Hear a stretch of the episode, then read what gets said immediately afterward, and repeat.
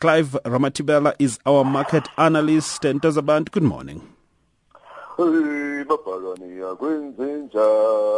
awubhakani kwenze njani? Hello laphetha and to the listeners as well. Ah that's an old story but but anyway that's what we say in the newsroom you're rehashing that story let's start with the rand i would like to start right there yeah. the rand yeah. remaining steady despite petrol price hike but i see it's pulling quite nicely against the the pound sterling now at 2088 yeah, it is doing so. It's quite phenomenal what we're seeing. Uh, I, I, think it's a good sign for our currency to be stable. And I think that is a sign that uh, investors are looking for uh, um, so that they can start making sure that they, they rekindle their love for South African markets and the South African rand particularly. Uh, it is the most stable of the uh, BRICS countries' currencies if you look at it uh, from an objective perspective. And, and it continues as well to strengthen uh, following some uh, weakening dollar and also some good positive sentiment that has been pulled back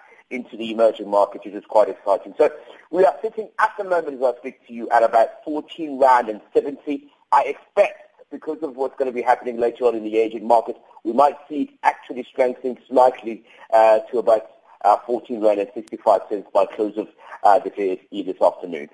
Yeah, let's watch also what happens post the ANC's National Working Committee meeting, the extended one, uh, probably later this week, how the rand performs. But Asian stocks uh, rising following U.S. shares higher as expectations uh, for an immediate hike in the U.S. interest rates remained low. Yeah, I mean, the dovish um, uh, sentiment that Janet Yellen has, has, been emphasizing on has continued to uh, be a positive uh, aspect of the market since last week Friday, in actual fact. So the MSCI Asia Pacific uh, this morning is up by 0.4%. And you know, as you mentioned, some of the Chinese markets are down, are, are shut for the public holiday. But nonetheless, we're looking at uh, Tokyo, for example. You can see uh, there as well uh, the TOPIX up by 0.56%, which is quite positive as well. Uh, we're looking at the futures. If you look at the futures, even the Shanghai Composite is still up about 0.4% after being 0.2% into the positive uh, on last week Friday. So all looks very good. And obviously oil extended its last session's tumble, which wiped out its 2016 gains. All the gains we had for oil, gone. Dead. Oh. Greece still not out of the woods yet. I see IMF uh, uh, MD, the Christine Lagarde, rebuffing their move to replace uh, top fund officials overseeing the country's bailout. Tsipras wants to keep Lagarde, and it's not going to happen. Huh? That mm. Christine Lagarde is just a stand woman. So what they're trying to do is just really change the, the representatives of the officials that sit on that committee. And Christine Lagarde is saying, no, you can't do it because you can't have your cake and eat it. We set the rules, we set the standard, and you're going to comply. If you don't comply, then we're not going to bend over backwards for you again.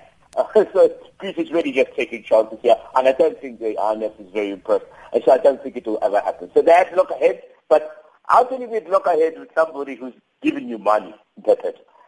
Umar Sonisa is giving you money, borrowing you so, so, that you can survive, and then you want to fight with them. Don't mm. your ID. But, but how are things looking for Greece, eh? the things are, are not great, but they are steadily going towards the positive. We know that at least the banks are open and, mm. and they're functional. And there's money that's coming already. The first batch has gone through already from the IMF and the Eurozone. So hence the reason why these, these stringent measures have been put to our system. So if they don't follow through with these measures, then they have a problem. So Tsipras' argument is that the officials that have been put are making things very hard for them. But they have to because you have defaulted and you owe the Eurozone money. And so it's not a surprise that they're very, they're very hard on what needs to happen with that money. Or else they'll take your ID. You know, much only take your ID. You don't pay.